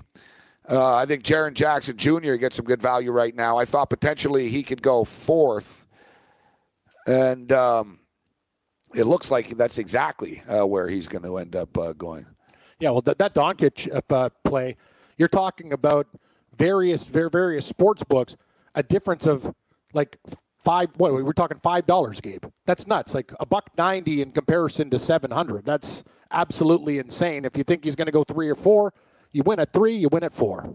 And I'm starting to buy in right now. So as we mentioned, and this is pretty crazy because I predicted the top six of the draft earlier in the day on another radio station. I was doing a guest hit, and uh, Wojo has just uh, tweeted out the same six. I think he stole my work. um, he tweeted out the same six, and now the internet's blown up right now because he's the most respected NBA guy out there. And he tweeted out, "This is how the NBA draft should shape up tonight." Said, "I'm hearing the NBA draft will shape up like this." And as I stated, there's not a lot of drama to this. We all sort of expected DeAndre Ayton number one, Marvin Bagley number two, Luka Doncic uh, number three, Jaren Jackson four, Mo Bamba five, Trae Young six. And this is a bet that I was going to stay away from because I was kind of confused about uh, Trae Young. I'm not a massive Trae Young guy. I'm not his biggest fan, to be honest with you. A lot of people are though. Yeah, That's well, weird. exactly. When you were talking to Big Man, yeah, he was talking about a lot. Of, I hear a lot of Steph Curry talk being thrown around. Let's, Yeah. let's put the brakes on here. Eh, eh, eh. No, no, no. I- It's just that there's there's a, there's a long way to go before you even think about making comparisons like that. I get why the comparisons are there. They're both skinny. That's great. They're both light skinned. That's great. yeah, I'll say things that no one. Yeah, yeah, I yeah, mean, yeah. I'm Skinny, such- light skin. Keep just saying it like Not it is. Just the facts. It's like the modern, the modern NBA player, the light skinned brother. It's a very politically correct segment, but uh, no, Yeah, Lonzo Ball's uh, light skin. no, we go down the list: Steph Curry, Klay Thompson, like Yep. you know, basically all A lot the of light skin. all the uh, the new players. They all look the same. Jayson Tatum. It's true. It's a really good observation. You're right. They're like doppelgangers of each other. They all have similar features and characteristics. Yeah, yeah, kind it's of weird. It's like a new, uh, new Morphing thing. into each other. So, but the thing is, so whatever. Yeah, he's a point guard who shoots a great three ball. Trae Young. He's a great three point shooter. I don't know. He was in the first like 16 games of the season, and it seemed as soon as ESPN and everybody started to pay attention to him that um, you know Oklahoma fell apart. They were lucky to make the tournament in that play-in game. The deal, Steph Curry led Davidson into the tournament. Yes, he Like, did. He- Steph, he, took Curry, that team on his back. yeah, and Steph Curry like fought through stuff. Yeah. Trae Young sort of just quit. It was sort of like, well, I'm leaving anyways, going to the NBA, and you know, I watch a lot of Oklahoma games, and I swear, man, I watched this kid miss like 17 shots in a row once, and it's going to happen. But and it was a course of over a few games. Like I don't know, he was like two for 28 or whatever. It was sort of in a mini slump. You didn't like the body language? Yeah, it wasn't the fact he was missing the shots. It was Just the fact quitting. that he just kept on taking the same stupid shot. Like he wouldn't, he would never take it to the rack. He would never mix it up. It was basically, I'll just sort of casually bomb another one and bomb another one. And another thing is, he's not, he's very brittle. He's very skinny. You know, he's not a big Yeah. dude. He's not an NBA size. Saying it could be injury prone. Well, I'm saying like, good luck getting your three point shot off when LeBron James is standing in front of you, swatting He's a away. linebacker. Or when Kevin Durant is seven feet and trying to block your shot. It's there's it's a different. You know how many guys Cam can hit a damn three without anyone defending them? A lot. Everybody. Yeah. You know, there's a lot of guys. I can go, to the park up the street from here. I'll find a kid that can drain threes all day. All right, kid. Now drain threes all day with uh, with Anunoby standing in front of you. Uh, different story. Yeah, now. Draymond Green's going to defend you hitting a three. Now you hit it with a guy who's going to be jumping, and he's got a seven five foot uh, wingspan, and now he's jumping in the air, and he's six nine. right? So, you know, it's like a whole new arc. It's basically, I don't know if Trae Young could get a shot off. That's the thing. Like, yeah, sure, if he's standing in a corner wide open, he can hit a three. But in the NBA, You got to make your own shot. you're not standing in a corner wide open unless they want you to be. Right? Like Steph Curry's never wide open. Like Curry, it's a bitch, man. You see him, he's got to like He's a water He's got to go left. He's got to go right. He's got to like get through two guys, sort of, and then he's got a split window. Boom, sort of like a running back cam. You know what I mean with the hole. Some guys, the elite guys, they see the hole and Like Barry Sanders he used to get that vision. He'd Yeah. even go backwards to find the hole to go There's forward. certain guys that just sort of, you know, they, They read the defense, they get it, and they can handle it. They can handle the double team, right? Or like a wide receiver that's used to the double team. You know, boom, yeah, I got a guy that's going to bump me, and then there's another guy that comes in. When other people don't, you have to deal with this stuff. You know, I don't know if Trae Young's going to be able to fight through that. But he is a hell of a shooter. But put it this way, Cam, I think that Buddy Hield is way better than Trae Young is. Well, and Buddy well, Hield, you like what you see from Buddy Hield because he started off colder, and and then as as the season progressed, he's learning. Buddy, he's well, young. Buddy He- Hield he- though, he's going back to Oklahoma, he was he was like relentless. He's a bulldog. He would take it to the rack. He would take threes. He would do whatever it took. He hit big shots in the NCAA tournament for them. Remember, he got on the table after in Denver after a big win. Like he had passion. You know, Trae Young sort of was just there to get to the NBA. And I don't know. He's he's a modern NBA guy. I get it. But my point is, I think Buddy Hield. And look, Buddy Hield is an awesome three point shooter. People said the same thing about Buddy Hield. Oh, he's like Steph Curry. He can shoot a three like Steph Curry. Remember, Buddy Hield was hitting shots from half court and stuff in games. All right, Buddy Hield's a hell of a three point shooter. Buddy Hield's been in the NBA now two years, starting to get there.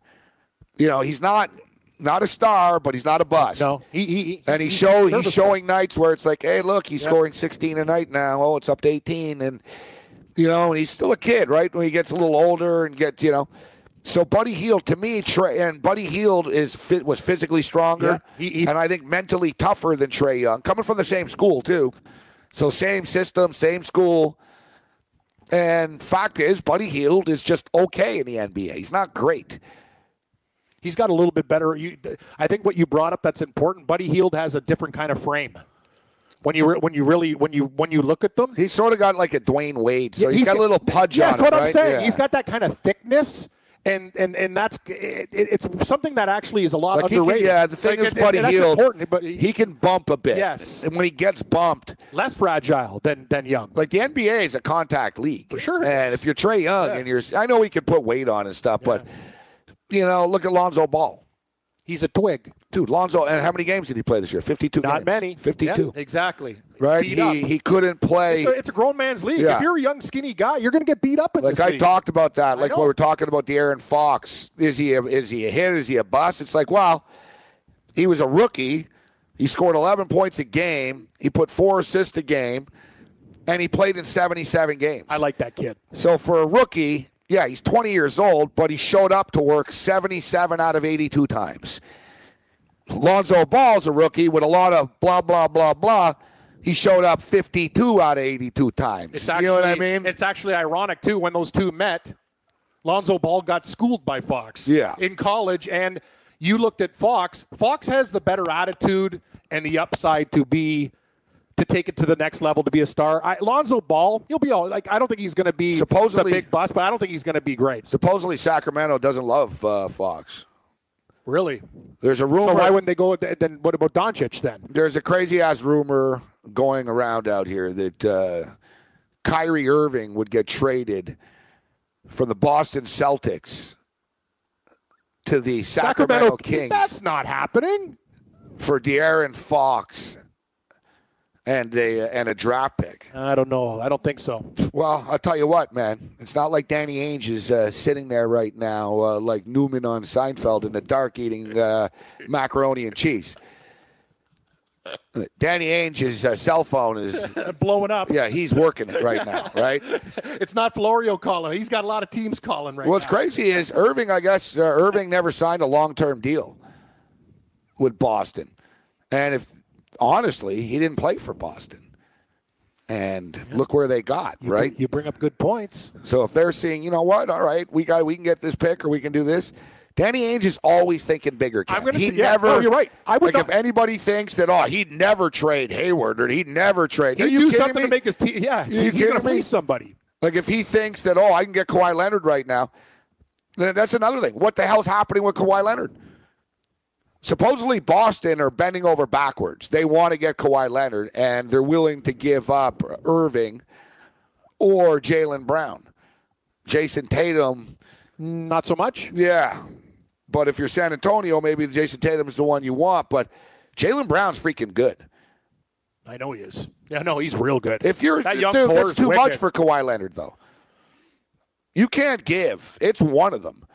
You can't get both. The deal I would do if I was Boston, I would say, listen, we'll give you Jaylen Brown, who's freaking good, and is a young Kawhi Leonard, and we'll give you Terry Rozier, who's a hell of a up and coming point guard. You guys need a younger point guard that knows what he's doing. Take it or leave it. And I don't know if San Antonio is going to counter, and they're going to say, give us Jaylen Brown and Kyrie Irving. You can't, I wouldn't trade. Personally, there's no way in hell I would trade Kyrie Irving and Jaylen Brown for Kawhi Leonard. And I'm a big Kawhi Leonard fan. I'll tell you one thing: Danny Ainge doesn't lose deals, and this guy doesn't go into situations where he's going to get backed up into a wall. He's the guy always with the advantage. He's the guy that's going to make the deal. Don't you don't want to play poker with this guy? Well, I told you you about gotta- the balaclava game. Like this guy just he just fleeces people. That's why you got to be careful. if he calls you, Yeah, it's like yeah, don't don't, don't Yeah, agree yeah. to something too quick. yeah, yeah. If he calls you, Yeah, yeah, be, be you- careful. Take a deep breath. You got, you know, I don't know, man. There's all kinds of NBA uh, rumors uh, going on out here right now, and that's that's just what they are. We've talked about it. Really, Wojo's really the only guy that you can really trust with this stuff. Yeah, a lot of guys that you and you talked about before, like they just throw stuff out there. Like there's not a real, hey man, this is what I think it's going to happen. There are no reports. It's just an opinion. They go, oh yeah, reports indicate. No, no, they don't.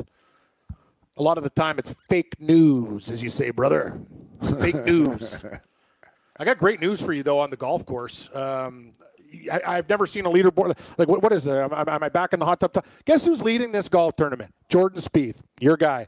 Guess who's tied for the lead? Rory McIlroy showed up this week. Hey Rory, thanks. Every time I need this guy, he's minus seven. Spieth minus seven. Re- leading right now. I got Harman. He's in uh, T4 minus six, but a lot of great names on top of the leaderboard. This uh, leaderboard looks more like a major than uh, the Travelers Championship. All right, so the San Antonio uh, Spurs, they're taking a lot of calls right now, obviously. There are reports that the Cleveland Cavaliers have offered the eighth pick in the draft and Kevin Love for Kawhi Leonard. That's uh, It's click. not going to cut No, it. that's not enough. It's not going to cut it if you're Sorry. San Antonio. Click. That's the problem. I get Cleveland. Your heart's in the right place. You're trying to do things, Yeah, but, but- your roster sucks. Exactly. You got to so do more. it's real tough. Like the George Hill stuff, laughable. Like Kevin Love is essentially the only freaking guy, right? Like Kevin Love is the only guy that you could actually say, all right, you know what? Kevin Love can help our basketball team for real, yet not for Kawhi Leonard. no, And not, you know, the eight pick just really isn't enough. not enough. But it's going to be interesting to see what they end up with the uh, the most. There's going to be a lot of. We, you know what? Funny thing. There's going to be a lot of wheeling and dealing tonight. Like there's going to be trades galore.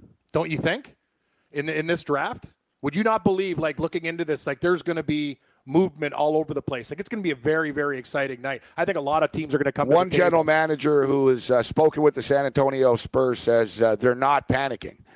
He said it's not like they're in a rush or anything like that. They're dealing uh, with a lot of offers and there's a lot of uncertainty. They're not going to let the price get driven down. That's the thing. Stay firm. You're not dealing with the Brooklyn Nets here with the No, Spurs. exactly. It's like, yeah, it might have developed into a shit show with Kawhi Leonard here, but we're not gonna get- we're not screwing No, this up on the way out. That's why, and uh, there there is a definitive report coming out of LA that the Spurs told them it's not happening. We're not we're not even going to listen to anything you have to say to us. We're not trading Kawhi Leonard to the LA Lakers. Well, They could trade him to the Clippers. They don't want to. They don't want to. Uh, they don't want to keep him in the West. But the Clippers don't have anything either. yes, exactly. DeAndre Jordan, what Austin Rivers, they, they don't have can't enough win in to the, in the West. You know who does have stuff to dangle? The Toronto Raptors. They have a lot for Kawhi Oh, Leonard. Bro, they have a lot of young pieces. You open Look, up. look the- at all the young big men they You got. got to open up the roster, and you got to tell the Spurs, all right, tell us, give us two names combined here. What are you looking at? Would you trade DeMar DeRozan for Kawhi Leonard? Yes. yes, I would. I, I, I wouldn't. Yeah, you wouldn't? I, I- I think I would. He's always hurt.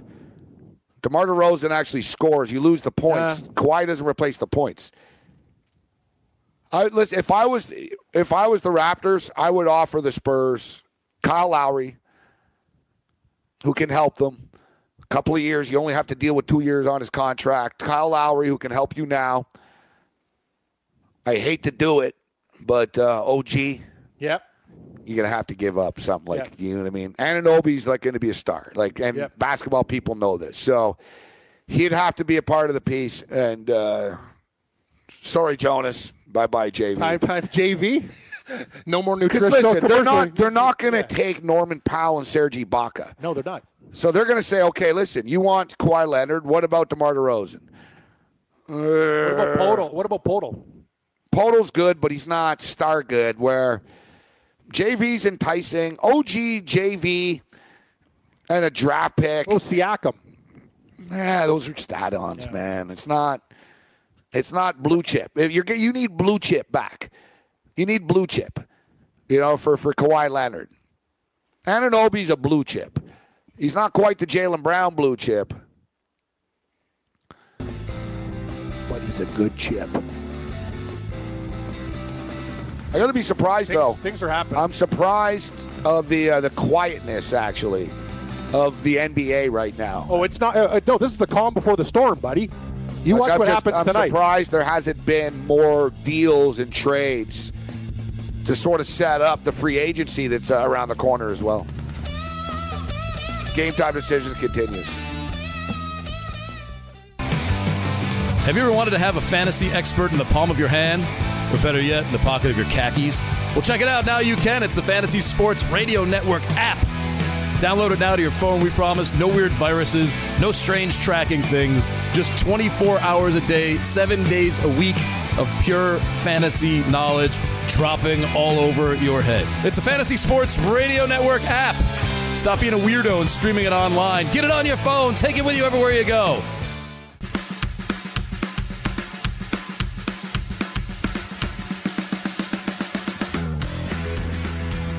All right, we've all known for a couple of years that Paul George has made no secret about wanting to uh, about wanting to play in Los Angeles. Doesn't even matter what the Lakers or the Clippers. He's from there. He wants to play there. There's been no secret. Everybody just assumed he was going to hook up with LeBron James in LA. There's um, there's reports out of Oklahoma City right now that Paul George has backed out. Staying put. That Ooh. he's not in a rush. To, it's not like, oh yeah, I'm going to the Lakers. This is done. That Paul George is basically telling people, no, you know what? I'm staying. He's got one more year left only, and don't forget the collective bargaining agreement. The salary cap goes Yep. way up, right? Hey, money. So he just thinking, but you know what? This leads me to believe LeBron's not going to the Lakers. I guarantee you. Now- Listen, Paul. I'm not saying I guarantee you he's not going to the Lakers, but Paul George and LeBron James are good friends. Yep. This was the whole the thing. plan. Let's get together now. That was the thing. If if LeBron goes, he's not going there just to play with Kyle freaking Kuzma and Lonzo Ball. No, he's not. Right? He needs somebody else. And Paul George nearly got traded to the Cavaliers before, but the deal got blown up because people told Paul George that LeBron was going to leave Cleveland. See, this is the thing. LeBron is a great player and stuff, but he really holds everything hostage all the time, and it, it screws up other teams because the the, and the Pacers didn't want to trade uh, George to the Cavaliers anyways. So Paul George and LeBron have been, you know, they've been wanting to play together for a long time. So you sort of assume that that was going to be the case, but you got to read between the lines with this stuff. If Paul George is telling Oklahoma City, I don't know, don't believe all this rumor crap. I'm not really going anywhere. They're saying he actually likes it there. I got to tell you, Gabe. That he actually likes it there, and he likes Westbrook, Yeah. and He can get li- along he there. likes the situation, and it's only one more year, right? So he could think whatever. I'll just go through this for one more year, and then next year I'll be a complete free agent, and the Lakers will have their stuff together even more by next year, right? Like he's he's he, he's can just buy time. yeah, exactly. He's no. There's no panic. Either way, he's making twenty seven million dollars. Listen, listen to what we're talking about. Do you know any other league where the stars like does Alex Ovechkin go? Hey man, I'm going to come play in Pittsburgh with Sidney Crosby, or hey, uh, hey uh, Stamkos, No, you want to come? here? Like the NBA is like a damn, it's a soap opera. Players are just I'm going here, I'm going here. It's ridiculous. Like and compared to other sports, like it's its own like en- entity, man. It's it's nuts. Like I can't believe. The way the oh yeah the, the, the way the players are run, just running the show, it's nuts. So now, now shit's getting crazy for real. Um, Zach Klein reports: Don't be surprised if the Hawks, after they trade uh, trade after they draft Luka Doncic, that they trade him.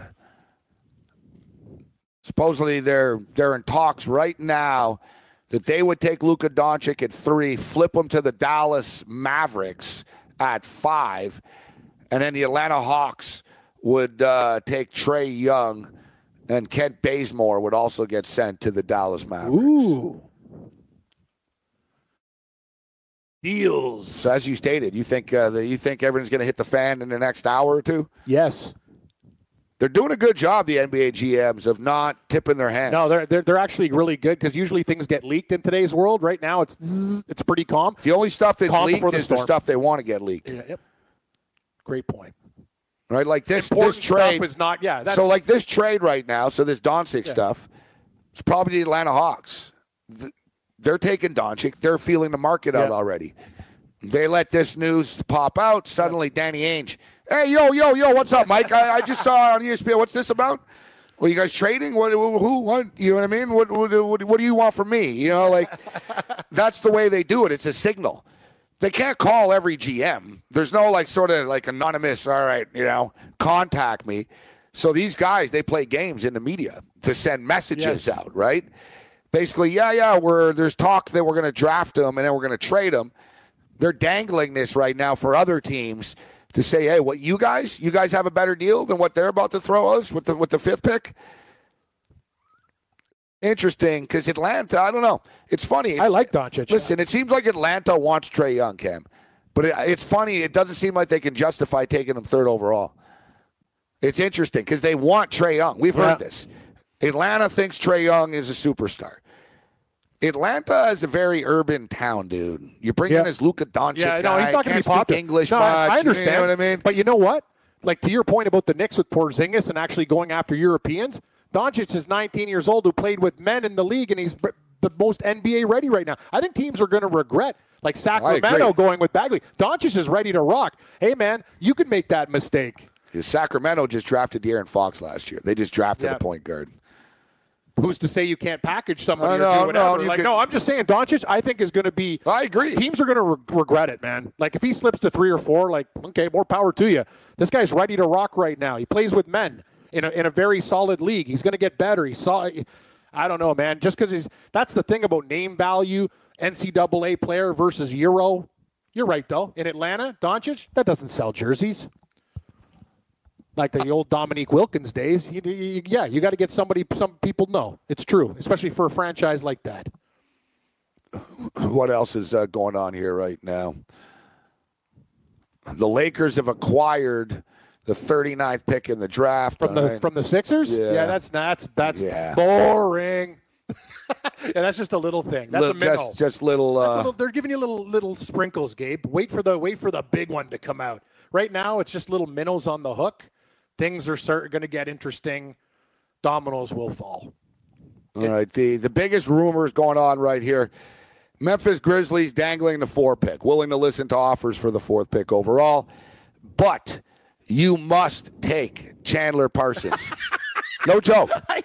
yes, yes. You talked about just getting rid of contracts. He's you. the perfect guy. I told oh, you. No, they're, No, they're like, yeah, we have the fourth pick. We'll listen to your offer, but you must take Chandler Parsons as part of the, the deal. Grizzlies execs. You eat his contract. The Grizzlies execs are sick of it, like like Gil from The Simpsons. Oh God, we got to get rid of Parsons.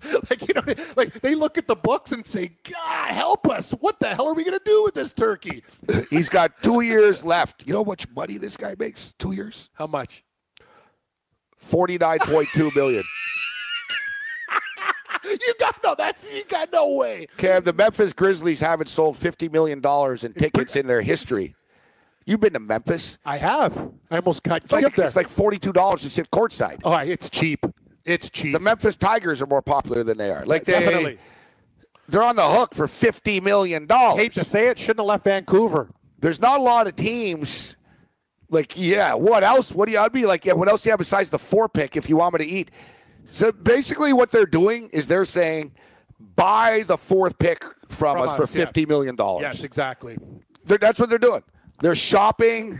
and take our and take, They're willing. take our money. They're willing to like essentially not get anything good out of this draft to get rid of the fifty million dollars they owe Chandler Parsons. Sorry, sorry. You got to understand, even in a TV money world, it's a lot of money for the Memphis Grizzlies to pay a guy like Parsons. Like they don't make any money. Can you, can, can you rewind the tape? He makes forty nine million dollars in two years. yeah, he's got two, Chandler Parsons He's does. got he's got two years remaining. Yeah, oh my god, Two That- years. That is one of the worst. he's got two years ever. left on a deal, So bad. and he's owed forty nine point two million. Oh my. And unlike the NFL, you can't just tell him to f off. Yeah, yeah, exactly. That's It's guaranteed. oh yeah, yeah. You're, you're He's getting the money whether he plays or not, no matter what happens or not. Masai, you, he's he's robbing the dude, Maple Leaf Sports Entertainment and Masai Ujiri have to do this. They have to do this. They have the money. Chandler Parsons is stealing. You guys got fifty million dollars. Oh, definitely fifty million. like I know Gabe, it Gabe, sucks. you know how much? Hey, we're paying. Tw- remember the night we went Ah, down but the problem is we got a Baca. yes, Chewbacca. The thing is, he, Masai's got to figure he's got to take someone else. Like I said, I brought this up, man. I damn knew. I told everyone the Nets are the team that'll buy this stuff. And what happened? Jordan beat everyone to the punch and pawned off Dwight Howard on them. See it, Dwight. That should have been Ibaka. It should have been Frustrating. diminishing skill set. Hey, Ibaka was a great player. One, they got to get rid of that contract. All right, this is actually interesting because uh, the, we always uh, kill the Brooklyn Nets for never having any draft picks. They actually have a bunch of picks, Cap. But this is what's funny. They've been like the one of the worst teams in the league for like five years in a row, but they keep getting fleeced in trades, and they always have bad contracts that they're trying to get rid of. They're just it's it's a circus. I didn't realize this though that the Nets own the 29th pick, the 40th pick, and the 45th pick. If that was the NFL, you'd be rocking. Yeah, in the, In N- the NBA, it's the like NBA, 40 or 45. I would like, like, to take uh, at 45 Gabriel Morency Yeah. from the from the three on three you competition. can get No, lucky, you but get- yeah, No, at you know. 45, you're not. You might get lucky at 29. Or At 40 and 45 is a different story. Come on, those are guys. Like when Freddie VanVleet didn't get drafted, like you have to find a diamond in the rough. That league, it's an undrafted player who The played Nets- pretty good in college. The Nets are willing to give up the 29, 40, and 45 yeah, to get to get into the teens. like they're not naive. no, no team's doing that though. Nah, You- it's not dif- enough. The difference between 29, 40, and 45. You said it. if And you I- had if, I you had in the NFL, 17, 29, and 40, it'd be a Yes, little different. yes. Two first rounders. Yes. Now 29, 40, and 45 ugh, No. to get into the teens. Like uh, What are the odds of a guy from 29, 40, and 45 making it? Very, very slim. They want to get Lonnie Walker, kid out of Miami, who's projected in the mid teens type thing. Cleveland Cavaliers, very interested in Michael Porter. And I hope so because I just uh, put a couple of hundred bucks that Michael Porter goes uh, over, over six, is it six six and a half. Yeah, Yeah, that means Cleveland's at eight, right? yeah. Yeah. Hey, man, you're Chicago's at seven. Wouldn't surprise me if they took him. I think that's a risky pick. This is a guy that's uh, beat down already before the career even starts. That's a great way to get fired if the guy doesn't play a game. You might. What did you just say when we were talking? You might not play this year. You want this is this is hilarious too. You want to talk about a pile of crap. And the big man on campus, being a uh, Sixer fan, he tried to pawn this off on me for DeMar DeRozan the other day. Supposedly, this is real. They like they the Sixers like. There's actually DeMar DeRozan the Philadelphia rumors in Philadelphia right now. Really? And what are they offering back? Robert Covington and Dario Saric. I know what I do. know what I do? F off. Click. It's like, are you Are you? are, you, guys? Are you? Are you? How many times did uh, Big Man said he wanted to take Like, Robert you- Covington out to the woodshed? Like, you know, he what you know how much he makes? He makes fifteen million dollars a year. It's like no, no. No. Why would no? What are you? nuts? Yeah, so they're they're basically now this Philadelphia 76ers continue to make calls about moving into the top five. They've offered a package of draft picks. Um, and reportedly Dario Saric and Robert Covington. No thanks. that's all. That's all. Yeah. What? What? You think we're stupid? No, that's not happening.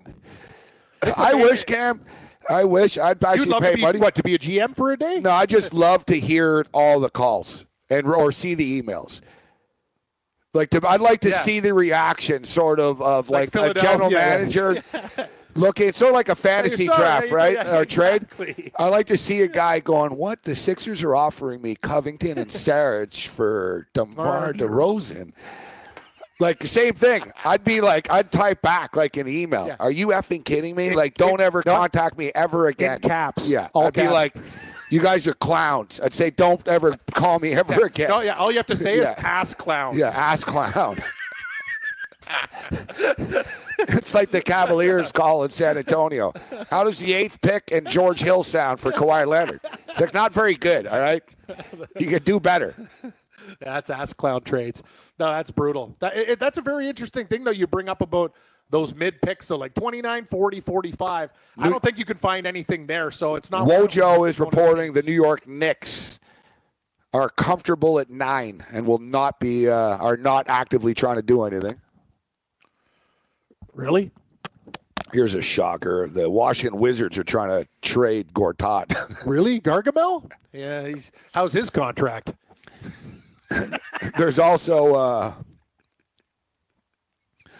yeah, they're trying to get rid of Gortat without including the 15th pick.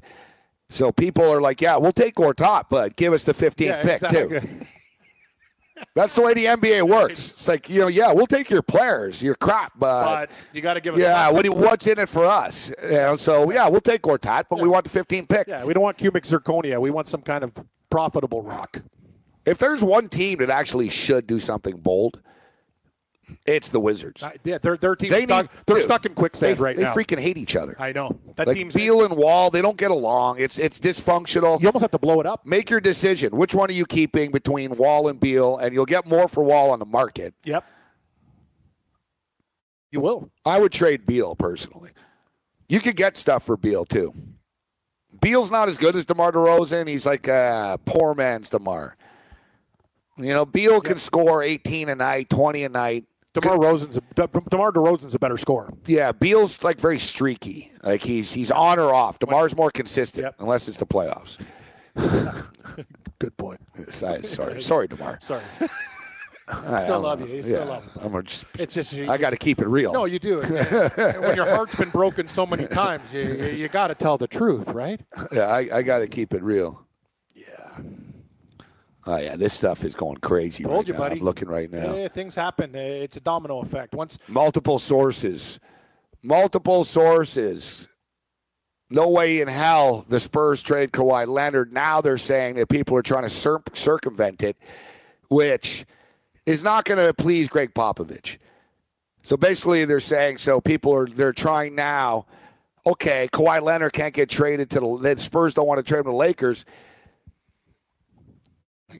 Gregg Popovich will run you over and like beat you up with a baseball bat if you did this. If he did a deal with you to trade Kawhi Leonard and you just flipped him to the Lakers, you're right. Popovich isn't stupid. He's going to get word of this because they're floating this out here now. If there's ways that they could The Spurs, a three-team the trade, The Spurs are in a dangerous position though because they know what the asset they have. Uh, here's he clearly doesn't want to be there. It's a Philadelphia what's their 76ers want to trade Markelle Fultz, who they took first round. That's great. So now, Yep. now they're including Fultz in the package. They realized, all right, like no one's biting for Saric and Covington. Uh, ti- ti- ti- Time for Plan B. They want to get into the top five badly. They have the tenth pick. Or you know, will they be willing to uh, to lose Markelle Fultz? They probably would, but I don't think the marketplace is I don't hot think and heavy want for Markelle exactly. Fultz right I don't now think a lot of teams say we because of him. his injury. Yep. A lot of teams would say pass. It's like the days of our lives, like uh, General. Hospital. Yeah, Passions. You remember we used to watch Passions little with, with little Timmy, the midget there. He was and Tabitha, the witch. what a what a crazy soap opera that one was, man. The Miami Heat, the Miami Heat do not have a first round draft pick, and are willing to uh, trade Justice Winslow I like Justice to get into the first round. that. That's something that could happen. And I imagine it would have to be sort of a top ten Yep. t- type teen type thing. Early teens. I like Justice Winslow. So do I. I like him on the Raptors. That would look nice. Hey, Pat Riley, listen, we'll give you Serge Ibaka for Justice Winslow. I'll throw in that Brazilian kid that never plays too.